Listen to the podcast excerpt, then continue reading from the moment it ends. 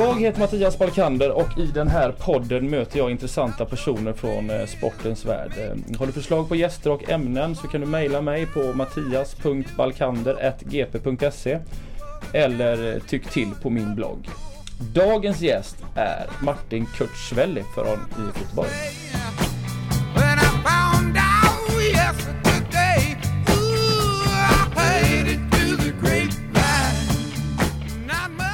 Välkommen! Tack så mycket. Hur eh, är läget? Läget är bra. Det är, eh, vi har precis haft en presskonferens efter ett eh, jubileumslopp som vi har precis offentliggjort att vi är med i. Och sen så har det varit, det varit några intensiva veckor men det känner att det, vi börjar få balans igen känner jag efter den sista tidens intensivitet. Så att säga. Du kom in som klubbdirektör i IFK Göteborg i mars. Ja. Var det, så att vi är framme vid nio månader ungefär. Kan det. Kan det stämma? Va? Hur- skulle du eh, sammanfatta de här första nio månaderna Martin? Ja, med några få ord skulle jag nog sammanfatta dem som eh, oerhört inspirerande. Väldigt roligt har det varit. Eh, otroligt intensivt måste jag säga. Eh, jag, jag förväntade mig att det skulle vara intensivt men det har varit eh, lite snäppet vassare intensivt än jag tänkte mig kanske. Men inte av negativ karaktär. Men det har varit mycket av allting. Och jag har lärt mig mycket utvecklande och inspirerande. Så jag känner en väldigt eh, god känsla för framtiden. Jag har fått med mig mycket på vägen och har börjat eh, forma saker. V- Vad i eh, de här första nio månaderna har varit det som har överraskat dig mest eller förvånat dig mest? Ja, det, är- det är ju alla frågor som kommer upp. Det är, jag visste när jag gick in i det här att det skulle, att det skulle engagera många. Men det engagerar oerhört mycket fler människor som hör av sig och har kontakt än jag tänkte mig egentligen. Eh, Så jag har kontakt med många, många fler människor eh, som jag tycker är väldigt skoj. Samtidigt så tar det mycket tid. Så jag skulle önska att jag kunde svara mer på allas frågor och allas synpunkter. Eh, Det är en sak. Men det, supporterfrågor och supporterdiskussioner också mer omfattande än jag hade tänkt mig. Eh, media förstås har blivit eh, en jätteviktig del för oss också. Men också betydligt mer av olika skäl. Både av eh, att det har gått bra förstås. Och sen av en del saker som hände i samband med kuppen var det mycket förstås. Den senaste tidens händelser också förstås har varit mycket. Så att, men det, det är oerhört utvecklande och bra. Och sen har jag haft, haft möjlighet att jobba med det på, på ett sätt som jag tycker är, som har, jag har haft tiden till det. Vi återkommer till, till några av de här sakerna som, Mm. du, som du nämnde alldeles nyss. Men eh, vad gör en klubbdirektör i IFK Göteborg? Hur ser en dag ut?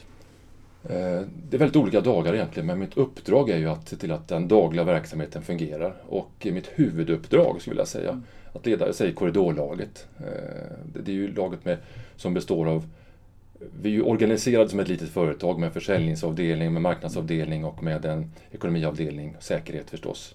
Och ungdomssektionen och sporten förstås också. Men i huvudsak så är det ju att mitt arbete går ut att säkerställa intäkter, eh, hålla koll på kostnader förstås.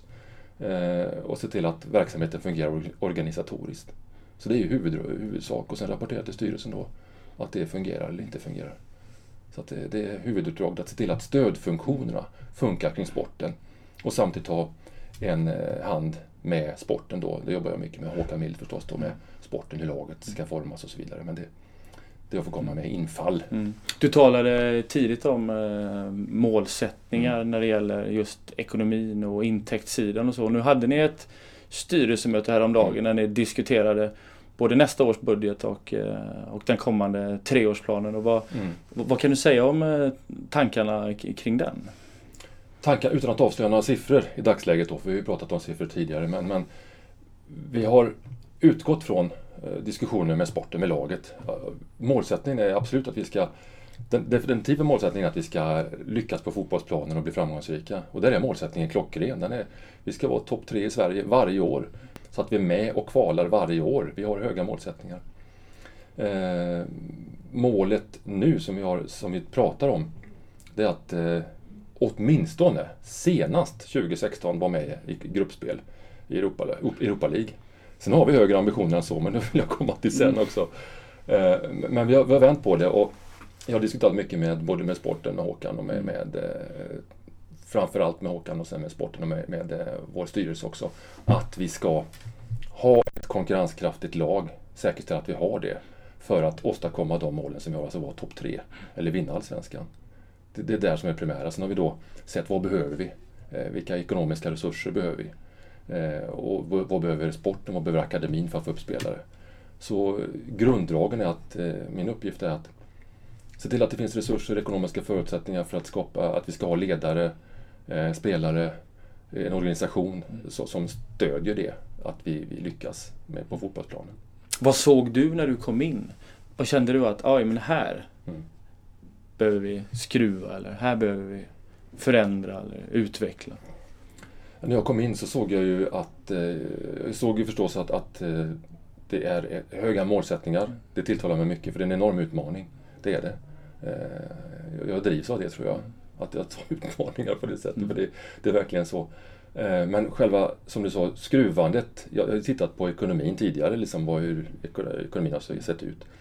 Och det som, om man jämför med andra klubbar till exempel, så behöver vi ju höja intäkterna.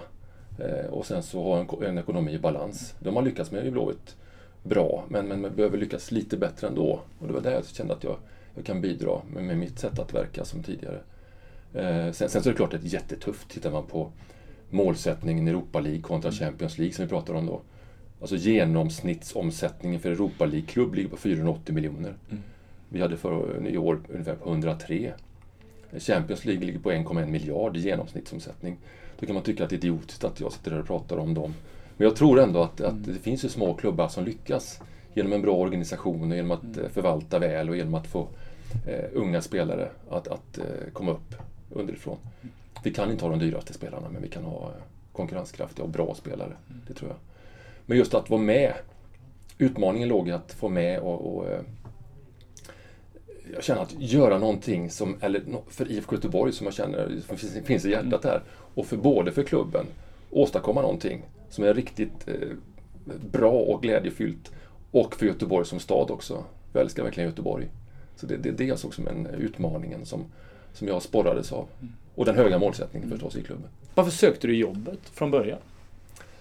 Det var just det att, att eh, jag, såg, jag tittade på målsättningen. Är, är, den, eh, är den utmanande? Jo, det är den absolut. Och sen så...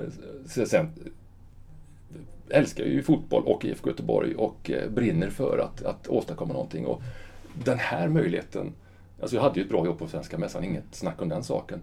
Men det här, det här jobbet, det finns ju bara ett, ett av. Och, och ha det här, det här jobbet, alltså det jobbet, det kan, kan eh, vara med och påverka någonting så positivt och, och eh, lyckas och skapa glädje för, för klubben och för, för, för stan också förstås.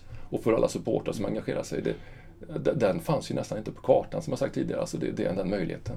Så jag, jag, var, jag kände att jag var tvungen att söka det här för det, det här vill jag göra. Idrotten är ju en möjligheternas Mm. eh, miljö eller möjligheternas eh, eh, rum eh, samtidigt som det också är kravens eh, rum eh, Ja. och miljö. Vad- hur ser du på kravbilden utifrån och hur påverkar den er dagliga verksamhet? Kravbilden, är, alltså ansvaret i det här jobbet och organisationen som vi har, hela korridorlaget, stödfunktionerna, det, det är ju det är ett jättestort ansvar som, som vi tar på oss, och som jag explicit tar på mig då. Så det är klart att kravbilden är enorm, det vet jag.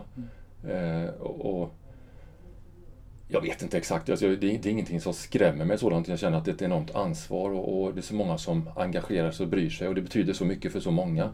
Så det är klart att jag vill leva upp till ansvaret. Jag vill gärna axla ansvaret och ta ansvar för det. Och, för att, och leda det här laget mot det.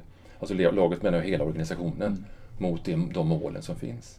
Vad skulle du vilja peka på i det du har eh, gjort hittills som du eh, eh, är mest nöjd med eller som har varit speciellt? Du menar inom, inom IFK Göteborg? Ja. Eh, mest nöjd nu egentligen det som det är egentligen att vi har jobbat igenom planer och mål tycker jag. Eh, det var det jag pratade om ganska tidigt när jag kom här. Att eh, man hade jobbat mycket tidigare också med mål men jag har ju mitt sätt att jobba och, andra har sitt sätt att jobba på. Eh, men att verkligen ha vi har verkligen jobbat ända sedan jag började tycker jag med, med tydliga målsättningar eh, totalt sett för vad, vad vi totalt sett ska åstadkomma och sen vad varje varje avdelning eller funktionsområde som vi säger ska åstadkomma. Eh, och vad man ska ta ansvar för. För det, alla, alla har ju sitt ansvar. Och sen så bryter vi ner det då så att alla har sin del i, i det stora målet också. Och det är precis som egentligen en fotbollsmatch. Alltså man går in på en fotbollsmatch och sen så har de som spelar eh, högerback, de har en uppgift på planen. Kanske ska anfalla ibland medan en annan forward gör någonting annat. Men det gemensamma målet är att vinna matchen i alla sammanhang och det är det som vi försöker förmedla. Att, att vi har jobbat igenom, tycker jag, en verksamhetsplan som sträcker sig nu 14, 15, 16. Där vi detalj har, tycker jag, 14, 15, 16 så ska vi jobba vidare med, men har dem klara, tycker jag, med, med målsättningarna. Eh, och det är väl det som vi har fått hela laget att verka kring. Att få ihop laget kring det, det är väl det som jag känner mig mest nöjd med. Mm. Eh, alla klubbar jobbar med sin intäktsbit och mm. man har några centrala saker som man kan påverka. Publiken eh, ja. kan man kanske inte påverka direkt men man kan ha lite olika kampanjer och sånt där. Man eh, jobbar hårt med eh, mot sponsorer och partners inför säsongen, kanske just i den här perioden som är just nu. Ja. Vad upplever du att, att du möter för reaktioner när du kommer ut som representant för, för IFK just nu och vilket är klimatet tycker du på den här marknaden? Jag, tycker, jag möts av väldigt mycket positiv, positiv feedback, positiv återkoppling och, och mycket värme. Alltså IFK Göteborg, det, det, det, alltså, där jag rör mig och i, i, i och runt Göteborg, så IFK Göteborg är ju respekt. Det är respekt att jobba med IFK Göteborg, det möts jag och det, det tycker jag är fantastiskt härligt att känna liksom att man respekterar klubben för vad den gjort och vad, vad man också förstår att vi vill göra. Och det ligger också i syftet med hela föreningen som jag har försökt förmedla att man, vi ska genom, eh, alltså med, med, med avstamp i historien, så ska vi också åstadkomma nya framgångar för våra intressenter som vi säger då. Och det är både medlemmar och, och publik och, och, företag som vi jobbar med. För att därmed skapa nya framgångar. Och det känner jag att det ligger hos alla. Eh, så jag möts av en väldigt positiv återkoppling tycker jag i alla sammanhang. Jag, jag känner verkligen en, det finns en, hela stan eh, känner runt IFK Göteborg på något sätt. Så det, det finns en väldigt, väldigt engagemang bland medlemmar och företag tycker jag. Så det det är ett gott klimat att jobba i tycker jag.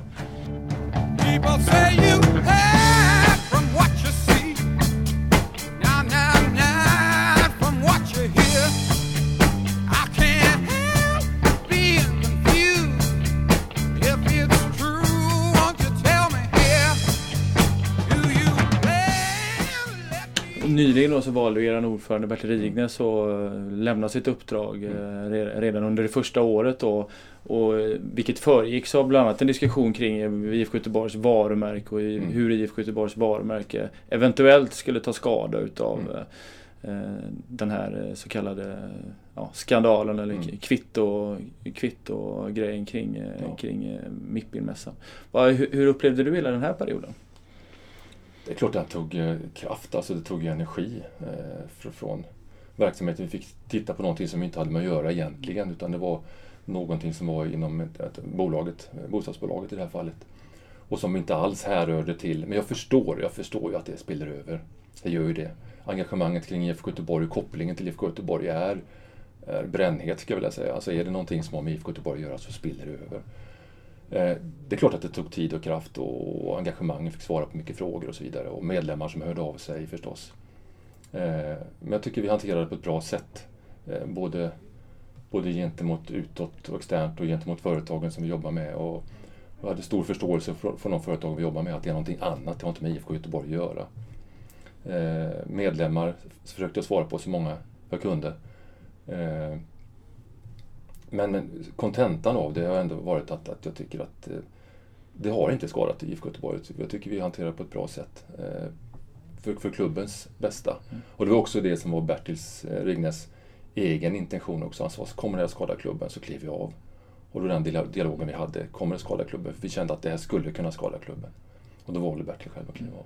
Var det någonting i den här processen som, som överraskade dig, som förvånade dig? Ja, inte direkt så. Det var väl att eh, jag visste ju om det här och styrelsen visste om det här innan själva programmet kom.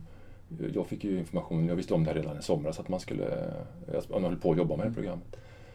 Eh, men vi trodde kanske att det skulle, att det skulle spilla över på IFK Göteborg, tro, trodde vi. Men kanske inte den omfattningen som eh, skedde. För jag, jag har ju fått, eh, jag säkert Ja, det, jag skulle nog uppskatta ett närmare tusen eh, eh, mejl om det här, tror jag. faktiskt, Från, eh, Från medlemmar och årskortsinnehavare och Mm. företag som vi har. Och vilken karaktär? Ja, de har varit negativ helt enkelt i huvudsak. Att eh, man vill inte förenas med det här och vi ska stå för etik och moral. Och, även om, om eh, det finns ingenting som säger att det inte är etik och moral. Men, men eh, vi har en sån värdegrund som vi måste stå för. Och den är viktig för oss. Och det är den diskussionen som vi har haft också. Att det, det, det står högst på agendan, kamratskapet. Och eh, att vi ska vara ärliga och ha respekt för varandra. Och då, då måste vi stå för. Mm. Och när vi märkte att det här kan komma att skada föreningen så har jag haft en dialog om det. Och då valde Bertil att kliva av. När kände du att det blev ohållbart för Bertil att, att fortsätta rollen som ordförande för IFK Göteborg? Det var nog... eh, Det var nog efter... Efter... eh, Efter... Efter programmet så valde ju Bertil att ta time-out och sen så eh, var det veckan efteråt då när vi hade... Eh, vi hade ju en dialog efter vårt styrelsemöte och den diskussionen som följde av, följde av det så att säga.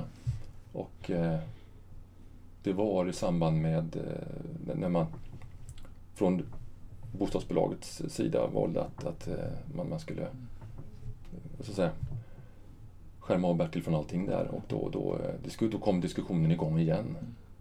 Och sen hade vi en diskussion om det och då så dialog och sen så gav jag och Conny Blessner som jag var ordförande då, det feedback till, till Bertil då vad man, eh, hur reaktionerna var Mm. och eh, vil- vilken omfattning det var och vilka som reagerade.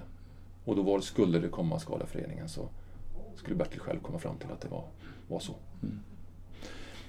Nu arbetar valberedningen med att ta fram eh, förslag på nya ledamöter eh, och en ny ordförandekandidat. På, vilket sätt är man som klubbdirektör inblandad i en sån process?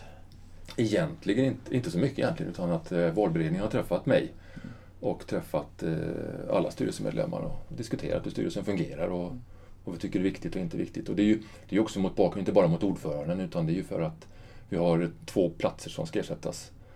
Så som, där man valt att inte förnya. Det är ju Tore och eh, Kai. Det var en... Eh, Tore B Karlsson och Tore Kaj Thorén. Karlsson, precis. Tore B Karlsson och Kaj Thorén. Och Tore som jobbar mycket med, och som är min, mitt också bollplank. Jag har ju väldigt goda bollplank i styrelsen. Jag har ju det. Och Tore är ju mitt juridiska bollplank och eh, Kaj är mycket ekonomi som är kassör. Eh, och, och där behöver vi ju ersätta den kompetensen och de specialiteterna igen. Så där har vi haft diskussioner om hur hur vi ser på det. Och de har pratat med mig om, och andra styrelsemedlemmar. Och sen så, nu, nu är det ordförandeposten också som är aktuell förstås också. Men det har jag inte fått frågan utan jag har träffat eh, valberedningen tidigare bara. Men in, det var innan den här diskussionen. Och valberedningen är då Joakim Brinkenberg som är ordförande för, och eran tidigare ordförande Kent Olsson, Kent Olsson. och eh, Marcus eh, Toremar. Toremar, precis. Ja, Just det. Just det. Men de jobbar på och de eh, tar fram alternativ. Man kan också lägga förslag på kandidater till styrelseposter och till ordförandeposten på vår hemsida. Ehm, om vi ehm, tittar just på relationen mellan eh, där du sitter i en tjänstemannaorganisation Mm. och styrelsen. Mm. Vad kan man säga om, om er uppdelning där idag och eh, utveckling eh, över tid? Vad, vil, vilket är egentligen styrelsens eh, uppdrag och ansvar och vilket är ert eh, uppdrag och ansvar som jobbar dagligen i verksamheten? Styrelsen är ju den som, eller den enhet och den, den, den bas där vi lägger eh, strategin på lång sikt helt enkelt. Då. Alltså, vi jobbar med strategier och jobbar med hur, var, ska, var, ska, var ska vi vara någonstans på lång sikt. Huvudsakligen lång sikt. Och sen så naturligtvis att man säkerställer att organisationen eh, i huvudsak mycket håller budget förstås, så att vi har en ekonomi i balans och vi har eh, allting på, på rätt plats helt enkelt. Då. Och sen så det uppdraget som jag har från styrelsen, det är ju som säger att, att man ska leda den dagliga verksamheten så att vi kan åstadkomma de här, få stödfunktionerna att fungera, försäljning, marknad, eh, ekonomi, att vi har en ekonomi i balans. Och sen stämmer jag ju av det med styrelsen. Så de är min uppdragsgivare. Där man målar upp de här breda linjerna. Och sen så får jag dra ner det sen i rena planer och mål för verksamheten.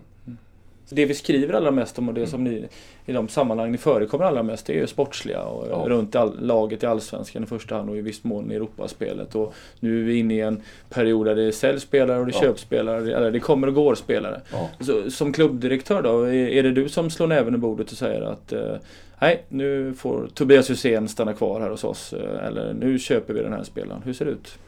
Ja, I slutändan är ju, får jag säga ifrån, liksom, och sen, men sen ska det ju implementeras i styrelsen också. Men, men man ser det som så att när det gäller värvande av spelare så är det ju det, är mer, det kommer ju förslag. Vi har ju scout, Olle Sultan som är scoutar. Vi har andra scouter som är ute. Det kommer förslag på spelare. Håkan hittar någon eller har blickat in någon som fattas, någon som behöver kompletteras med. Eller någon som vi önskar. Eh, och sen lyfter jag upp i, i eh, fotbollsutskottet. Eh, fotbollsutskottet är Mikael Källström och det är eh, Stefan Albrektsson och det är eh, Conny Blessner och jag och Håkan. Och eh, då diskuterar vi det där. Hur ofta träffas ni? Ja, praktiskt taget en gång per månad gör vi. Men det kommer ju förslag också eh, som ad hoc ibland om det dyker upp någon och sådär. Då vi får kalla ihop det snabbare. Och då resonerar vi om det. Och sen så, vi kan ha ett snack kanske Håkan och jag innan det också så att säga om det är någon som skulle kunna vara aktuell eller någon som ska lämna. Eh, och när någon som ska in, då måste vi kika på ekonomin. Eh, och Håkan har ju sin ekonomi för sporten och då är första frågan, finns det inom ramen för den ekonomi du har? Eller som vi har på sporten? Gör det det så ja, då är det enklare förstås. Gör det inte det, då måste vi försöka hitta alternativa lösningar. Då måste vi ta det med titta på, är det möjligt eller inte möjligt? Och då tar vi med styrelsen förstås och ser om vi kan hitta någon alternativ lösning. Mm. För, förr talade man ju om eh, riskkapital Mm. runt eh, spelarvärvningen. Att man Mm. satte samman en grupp av personer och företag som, som eh, gick in med medel och sen hade del utav eh, vidareförsäljningar sedan. Hur, hur jobbar ni med sånt idag? Ja, det finns ju en liten del som eh, lever kvar där eh, med- med eh, en spelare som vi har fortfarande. Men i dagsläget så har vi inte behövt ta, ta till den. Eh, Men, men det, vi, vi får se i framtiden om det, det kan komma att bli aktuellt igen. Det har Vem är det som ligger kvar i, i det? Det är Jakob, Mm. Jakob Johansson. Vad är, det, är det det nyskrivna avtalet eller är det sen, sen tidigare? att Ja, det är sen tidigare. Ja, Det är det. det sen tidigare. Utan det, det nyskrivna avtalet, det var en förlängning av Mm. hans. Men, men eh, som ligger kvar i den korgen som det kallas för med spelare. Mm. Som, som eh, man delade på vinsten och det resultatet gav. Mm. Eh, Vad är formen för en, eh, den ekonomiska trollformen för en allsvensk eh, fotbollsklubb idag och nå framgång? ja, jag önskar jag skulle kunna svara på det. Vore fantastiskt bra. Trollformen är, ja du, jag skulle kunna prata mycket om men den är ekonomibalans. Tittar man på de allsvenska klubbarna så är det ju väldigt tufft för alla klubbar. Alltså det är ju att få, få verksamheten att gå ihop. Det är ju det. Alltså det, det är ju alltid en ekonomibalans, att man har mer intäkter än kostnader så att säga, så man, man når det resultatet. Eh, Men, men som jag ser det, alltså vi måste ju ha... Trollformen är att vi måste ju leverera förstås också. Vi måste leverera sportsliga framgångar, det är en sak. Men det är inte bara den, utan det handlar om att bygga upp förtroende förstås och visa vilka mål vi har och att man vill vara med på den satsningen. Eh, Och då pratar vi om partners som vi har också. Eh, Det som vi jobbar väldigt mycket med nu, det är ju företagspartners. Trollformen där tror jag är att, att eh, man tittar på, så att säga, som man sa, sponsring för. Det, det, enligt Svenska Akademins ordlista så betyder det ekonomiskt stöd till eh, förening eller ekonomiskt stöd. Och förr var det att man fick några biljetter och en eh, plats på läktaren eller några platser på läktaren. Nu är det inte så. Trollformen är att, tror jag då, att vi måste hitta, vilket vi jobb, har jobbat jättemycket med också, nätverk av de parter som går in i oss. Att man, kommer man med så är det egentligen tre saker som man måste dela då. Dels är det grundvärderingarna förstås. Och sen pratar man också om då att, att, eh, att de företag som går med eller de som jobbar med oss, att man har, vill ha återkoppling, åter, eh, return on investment, att man får tillbaka sina pengar igen och gärna lite till. Eh, och det jobbar vi jättemycket med för att de partners som går in med oss, att de, de knyter kontakter i vårt nätverk så att de, de eh, får tillbaka och gör affärer. Där är en, tror jag, en, ny- en nyckel där vi måste ha det. Och att man, man delar värdegrunden är väl huvudsaken. Sen måste vi hitta andra saker, det är ju företagen. Sen så är ju publiken jätteviktig. Eh, supportrarna är kolossalt viktiga, att vi har en god dialog med dem. Att de känner att det är någonting på gång. Eh, supporterna är ju ryggraden i hela föreningen, skulle jag säga. Och där har vi ju vi har gått upp i publiksnitt nu i år och vi har hö, högre mål nästa år och ska ha 14 000 i snitt 2016 har vi sagt. Eh, per, per Det är en rejäl ökning. Ja, det är en rejäl ökning. Så i praktiken är det 2 2000 ungefär mer på tre års sikt i snitt. Eh, Men då måste vi dels spela bra fotboll och dels så måste det vara... Och sen är det då runt om eh, arenan förstås också, att vi måste ha en upplevelse kring det. Eh, Och för oss tror jag också att en nyckel till framgång som vi har pratat, du vet att vi har snackat om tidigare du och jag med Clean Court pratar vi om också. För det är en, det är en nyckel till ekonomi också. För ekonomin är nyckeln till framgång. Och eh, där, har vi på gång då att vi 2015, nästa år blir det nog inte så för det är en annan klubb som Nej. kommer in. Men 15 där vi kan ha reklamrättigheter, eh, att vi har också restaurangintäkter som kommer till viss del. Eh, vår nyckel till framgång också delvis eh, våra merchandise som vi säger, eller produkter som vi säljer vid sidan om, att det måste vi öka rejält. Och det jobbar vi också med, att få supporter i grupper, att köpa halsdukar, tröjor, mössor och allting runt om och andra saker också. Eh, och hitta andra slag. Nu var vi på jubileumsloppet, vi måste också hitta andra affärsmöjligheter. Och vi har tittat på, eh, på lopp tidigare. Vi har diskuterat det på Kamratgården, att ha det uppe i Skatos kanske tänkte vi. Men det här föll så väl ut och vi ser också en, en stor potential. Så vi måste också vara vakna på nya affärsmöjligheter. Ny teknik som kommer. Vi kanske ska ha någon teknisk app som gynnar oss också som vi diskuterar. Så det finns Hur, hur nya, kan en sån se ut? En teknisk app? eller någon, någon som är eh, på den sättet att vi har interaktion på matcherna till exempel. Om man ställer frågor, man pratar med, man röstar fram bästa spelaren, man tar del av eh, statistik på ett annat sätt. Man, man eh, använder, eh, man kanske kan, ja, bara kan spåna här, men man kanske kan se hur många meter han har löpt eller eh, ja, alla möjliga intressanta fakta runt som vi skulle kunna sälja. Eh, men nya affärsmöjligheter måste ha eh, Ekonomin är grunden, men inte allt. Men den är en bas för att skapa... Eh, du frågar om framgång, pratar jag på här? Eh, Går det okej? Ja, det är helt okej, kör! Jag, jag lyssnar, jag bryter in när det finns anledning till det. Nej, jag tänker också på, på utbildning av nya spelare. Det är otroligt väsentligt. Vi har inte råd att köpa de allra dyraste spelarna. Utan vi måste ut, utveckla eh, nya egna spelare. Och där har vi mycket på gång. Alltså, vi har, tittar man på vår akademi så... Jag tittar på U19-laget som vann SM nu. Till exempel. De hade ju... Av de 19 som var på plan. Eller förlåt, inte 19, men 19-årslaget. Eh, I det fallet, de 11 som startar på planen, där är 10 stycken från vår akademi som vann SM U19. Tittar man på de som har gått upp under ett, ett års sikt nu på, på, från vår akademi eh, till U19 så kommer 10 plus 8, alltså 18 spelare från vår U17-lag. Så vi har en, en, verkligen kommit en bra bit med vår akademi att, att utbilda nya spelare. Så utveckling och utbildning av nya spelare och tränare, det är också en, en eh, framgångsfaktor. Att få mer, lite lägre åldrar med heltidsanställda tränare. Det där är en framgångsfaktor tror jag. Vad, vad ligger mer i den här treårsplanen? Så, här, även om du inte går in på siffror så här, Du har ju talat om 150 miljoner till 2016. Ligger det fast eller? Ja, det ligger inte riktigt fast. Vi har räknat baklänges där och det behöver inte nödvändigtvis vara 150. Nej. Men någonstans på vägen där skulle jag säga. Mm. Vi har inte slagit fast den explicit än, men när jag har gjort det så ska jag förmedla de siffrorna.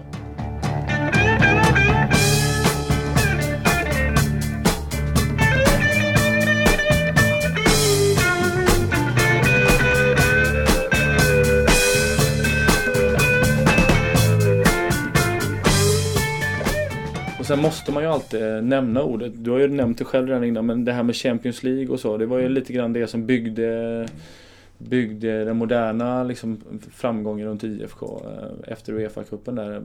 Finns det en möjlighet att ni når dit igen? Eller hur, hur tänker du kring det? Du, nu, Ja. nu har ni ju målsättningen Europa League, kvala Ja. till Europa League varje år. Ja, Champions League då, hur talar ni om det? vi pratar om det, att eh, vi vill ju dit igen, självklart. Det är så. Eh, med- Med risk att bli idiotförklarad så, så. Men visst 17 vill vi dit och vi, vi, vi har eh, ambitioner att vara där. Och då har vi sagt så här, innan 2021.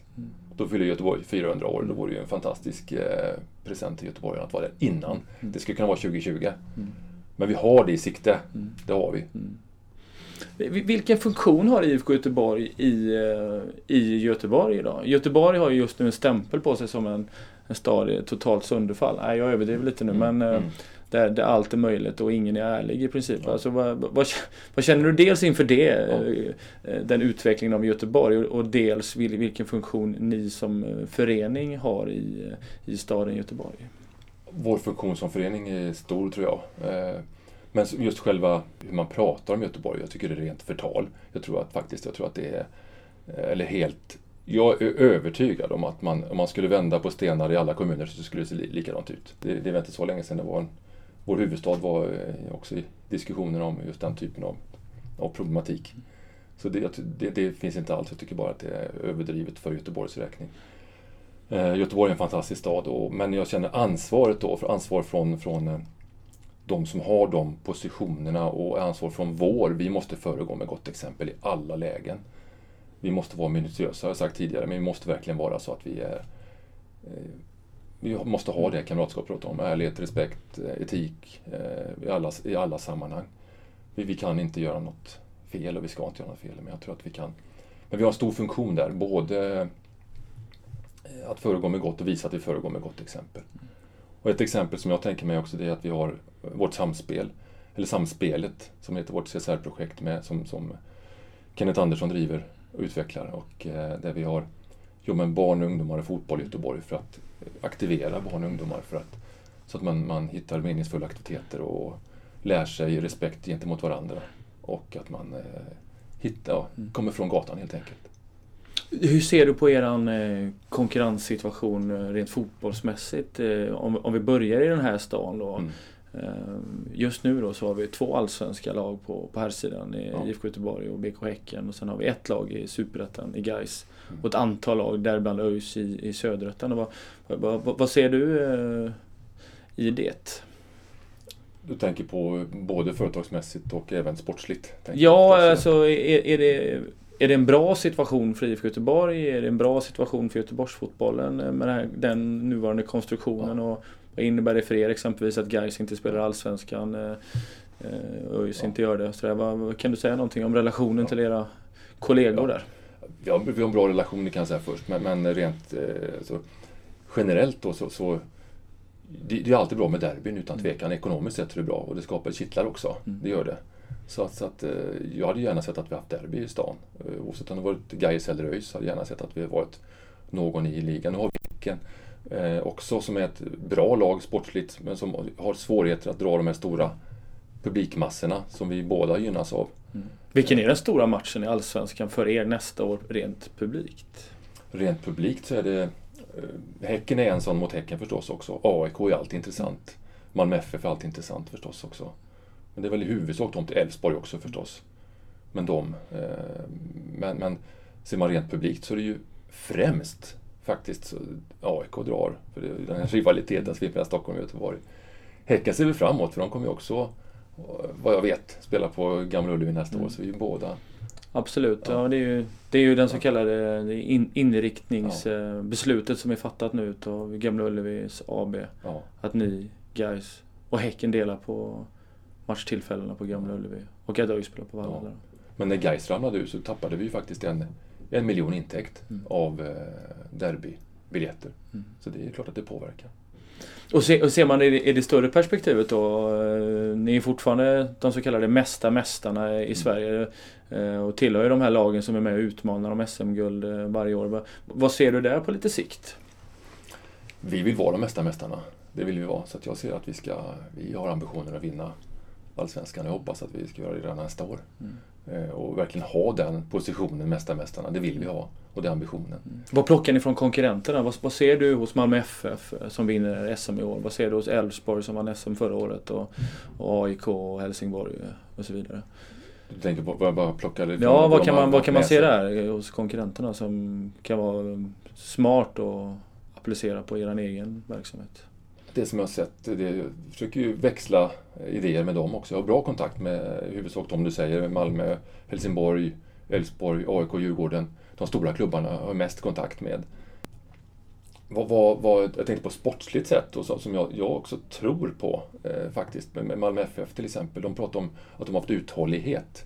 Jag tror man måste ha en viss form av uthållighet, alltså inte viss form, man måste ha uthållighet för att lyckas och våga tro på sin idé och sen stöter det på motstånd. Man måste, tror man på den riktigt hårt och har uthållighet, inte in absurdum, men eh, man måste... Och det tycker jag vi har, vi har haft också nu. Vi är på väg. Eh, jag tror att förra året så var laget nytt, 2012, med många nya. Nu i år har, har eh, sporten och Mikael Stahre och Magnus Edlund fått ihop laget. Och nu nästa år tror jag faktiskt att vi har en stor möjlighet att eh, lyckas hela vägen för att vi har varit uthålliga. Så det, hänger på uthållighet. Nu har ju medialt så har ju Tobias Hysén-historien eh, haft viss uppmärksamhet eh, de senaste dagarna där en israelisk klubb då har lagt ett bud Mm. på Tobias. eh, Ett bud som då inte accepterades utav eh, er styrelse. Eh, vad finns mer att säga kring den typen utav eh, situation? Eh, ni har ju ett avtal med den aktuella spelaren och eh, eh, i det här fallet så råkar det dessutom vara då allsvenskans, eh, utsett till allsvenskans mest värdefulla Ja. spelare. Ehm, och han har dessutom uttalat en önskan att eh, kanske testa på detta. Då. Vad, Ja. vad, hur, förhåller man sig till, till hela den här eh, situationen som, som förening? Som förening, det, jag tänker framförallt att det vi har ett avtal med en oerhört duktig spelare. Han är ju, som säger, utryckt som värd, mest värdefulla spelaren, så han betyder ju mycket för oss i vår framtida satsning. Och nu satsar vi ju nästa år på att verkligen komma riktigt högt upp, högre upp än i år. Eh, helst vinna förstås. Så det betyder ju Tobias väldigt mycket. Eh, så det, det är svårt att ersätta honom. Så, men om det skulle vara så att vi finner att det är ett intressant, det kommer en intressant förslag från, från klubbens sida. Men framförallt måste vi lyssna på Tobias. Tycker jag också i det här läget också att lyssna på. Vill han, eh, och de klubbar som hör av sig, eller den klubb som i det här läget vi vet om hört av sig. Vill han flytta dit och vill han det med, med familjen och skulle han trivas? För det är viktigt att han trivs också. Det är jätteviktigt, så det måste vi väga in. Sen är det klart att det är en ekonomisk del. Om Tobias säger så här att jag, jag skulle vilja det. Då måste vi väga in den ekonomiska biten också och känna att det här är att ersätta honom är inte lätt alltså. Då måste vi verkligen hitta någon annan kvalitetsspelare som kan ta axla den rollen. Ja, finns, Eller det, någon- finns det några motsvarande spelare? Nej, jag har svårt att, att se det. Alltså, nu, nu, nu ska inte jag ta ansvaret för sporten på det sättet, men jag, jag, det är ju en eh, oerhört... Han har varit duktig som 17 och gjort massor av mål och betyder mycket och är kapten i laget. Och axla den rollen, det, det gör inte vem som helst. Då måste man ha verkligen en kvalitetsspelare. Och I Sverige har jag svårt att se det. det utomlands, jag, jag vet inte säkert. Och i så fall, vad skulle en sådan investering kosta? Jag skulle säga det, Ja, du som klubbdirektör då, som har ansvar för kronor och ören. Vad, vad, vad ser du för en, för en prislapp där? Ja, jag skulle inte vilja nämna någon prislapp här. Jag vet ju bara men att det, det... Jag har ju sett till exempel, ja, du vet ju själv vad vi fick för David Moberg Karlsson. Eh, som är 19 år och som försvinner. Så att, eh, utan att några jämförelser så är det klart att det är... Eh, jag får väga in det när, när- jag vet vilka bud som har lagts. Jag vet bara initiala intresse, intressebud Mm. som har varit långt ifrån eh, konkurrenskraftiga. Ni vinner cupen ditt första år, ni slutar trea i Allsvenskan Mm. eh, ditt första år. Mm. Och då är frågan, hur blir ditt andra år? Eh, kuppen är, med, den är kuppartad. Men självklart så är det så att vi, ska, vi säger så här, vi ska vara nummer minst de bland de tre bästa i, i, eh, i, i, i Sverige. Och jag tror ju att vi måste ju sikta på att vinna Allsvenskan såklart. Det är väl den, den, absolut en, en målsättning vi kan ha med den truppen vi har nu och de, de spelare vi har. Och med unga spelare som kommer in. Vi har Gustav Engvall, vi har Darjan Bojanic som kommer in och som är på gång. Eh, och vi har en, en, ett lag som är väldigt homogent och som också med Martin eh, Smedberg Dalense som kommer in. Jag tror att vi har ett väldigt bra lag. Så det är klart att vi siktar på att vi måste ha ambitionen att vinna Allsvenskan. Du eh, Martin, nu har vi suttit och pratat en lång stund här. Mm. Jag tänkte att vi skulle avsluta med tio snabba frågor. Är du redo? Yes. Pick up the tempo just a little and take it on home. Din favoritperson i världen utanför din familj?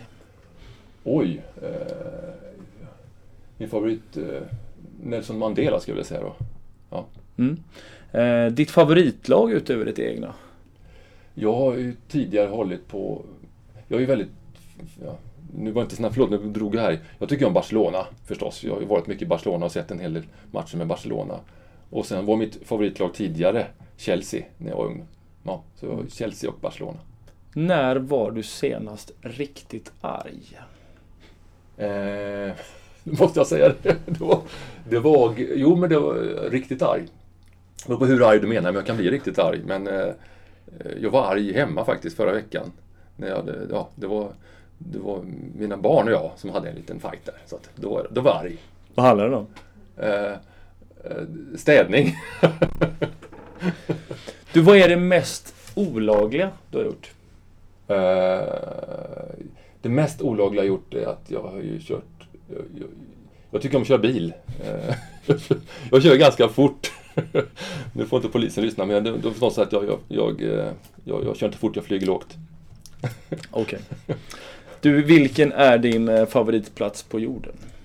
Min favoritplats på jorden? Jag, tycker, jag älskar Göteborg, jag älskar Götaplatsen. Eh, det är faktiskt en absolut favoritplats. Men sen så internationellt så eh, jag har fått förmånen i jobbet att vara mycket i New York. Jag tycker om New York också. Bästa film du sett? Eh, Cinema Paradiso, eh, en gammal italiensk film som jag tycker är fantastisk. Hur var du som barn? Eh, jag var, jag var oerhört ambitiös. Ehm, vad det eh, var, jag var, jag var, tror jag var schysst, jag försökte vara schysst kamrat faktiskt. Och, och jag, var, jag, var ganska stor, liksom. jag, var, jag har sett mig själv som stor fysiskt sett i alla åldrar. Så jag, jag kunde, alltså jag hade fysisk respekt med mig. Jag, kunde, jag var stark också. Så det var många som tydde sig till mig. Eh, men i övrigt så var jag ganska snäll, tror jag. Men väldigt ambitiös. Väldigt, höll på med idrott jämt. Alla former. Brottade du ner klasskompisarna på skolgården? Det hände. Men om de var dumma då, mot Mm. någon annan. Just det. Ja. Du, vad gör du om eh, tio år?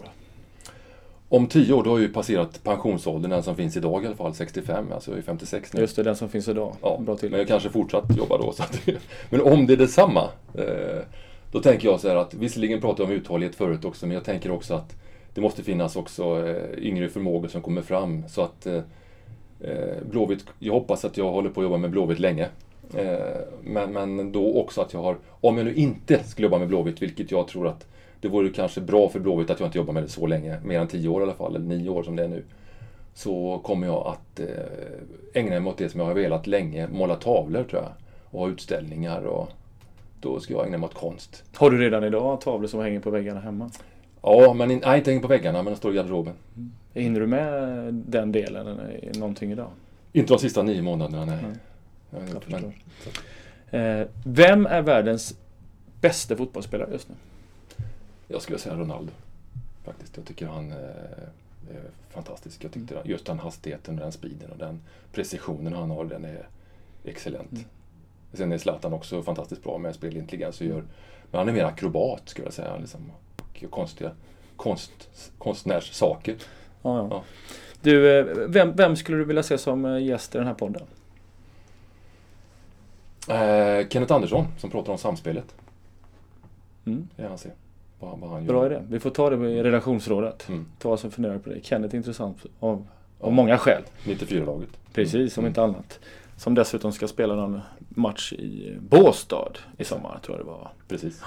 Du, det här var vad jag hade. Vill du tillägga någonting eller? Jag tycker jag pratar tillräckligt. Nej, det, det, jag tycker det är alldeles utmärkt. Ja. Du, vad, vad ska du göra resten av dagen nu? Eh, nu ska jag till Kamratgården och eh, jobba med några möten, planera några möten som jag har imorgon. Som jag tycker är av vikt då, både med företag och med, Mm. med eh, utveckling av vår affärsverksamhet. Mm. Så det, det ska jag göra. Hinner familjen se någonting innan det blir kväll? Då? Ja, jag, jag träffar, eh, det, det är min son och min dotter som jag har som, som eh, min familj och de träffar jag ikväll när jag kommer hem. sen. Mm. Så det gör de. Tack så du Martin. Tack så Vi mycket. hörs igen. Det gör vi. So pick up the tempo just a little and take it on home. The singer ain't singing and the drummer's been a dragging too long. Time will take care of itself, so just leave time alone. Pick up the tempo just a little and take it on home.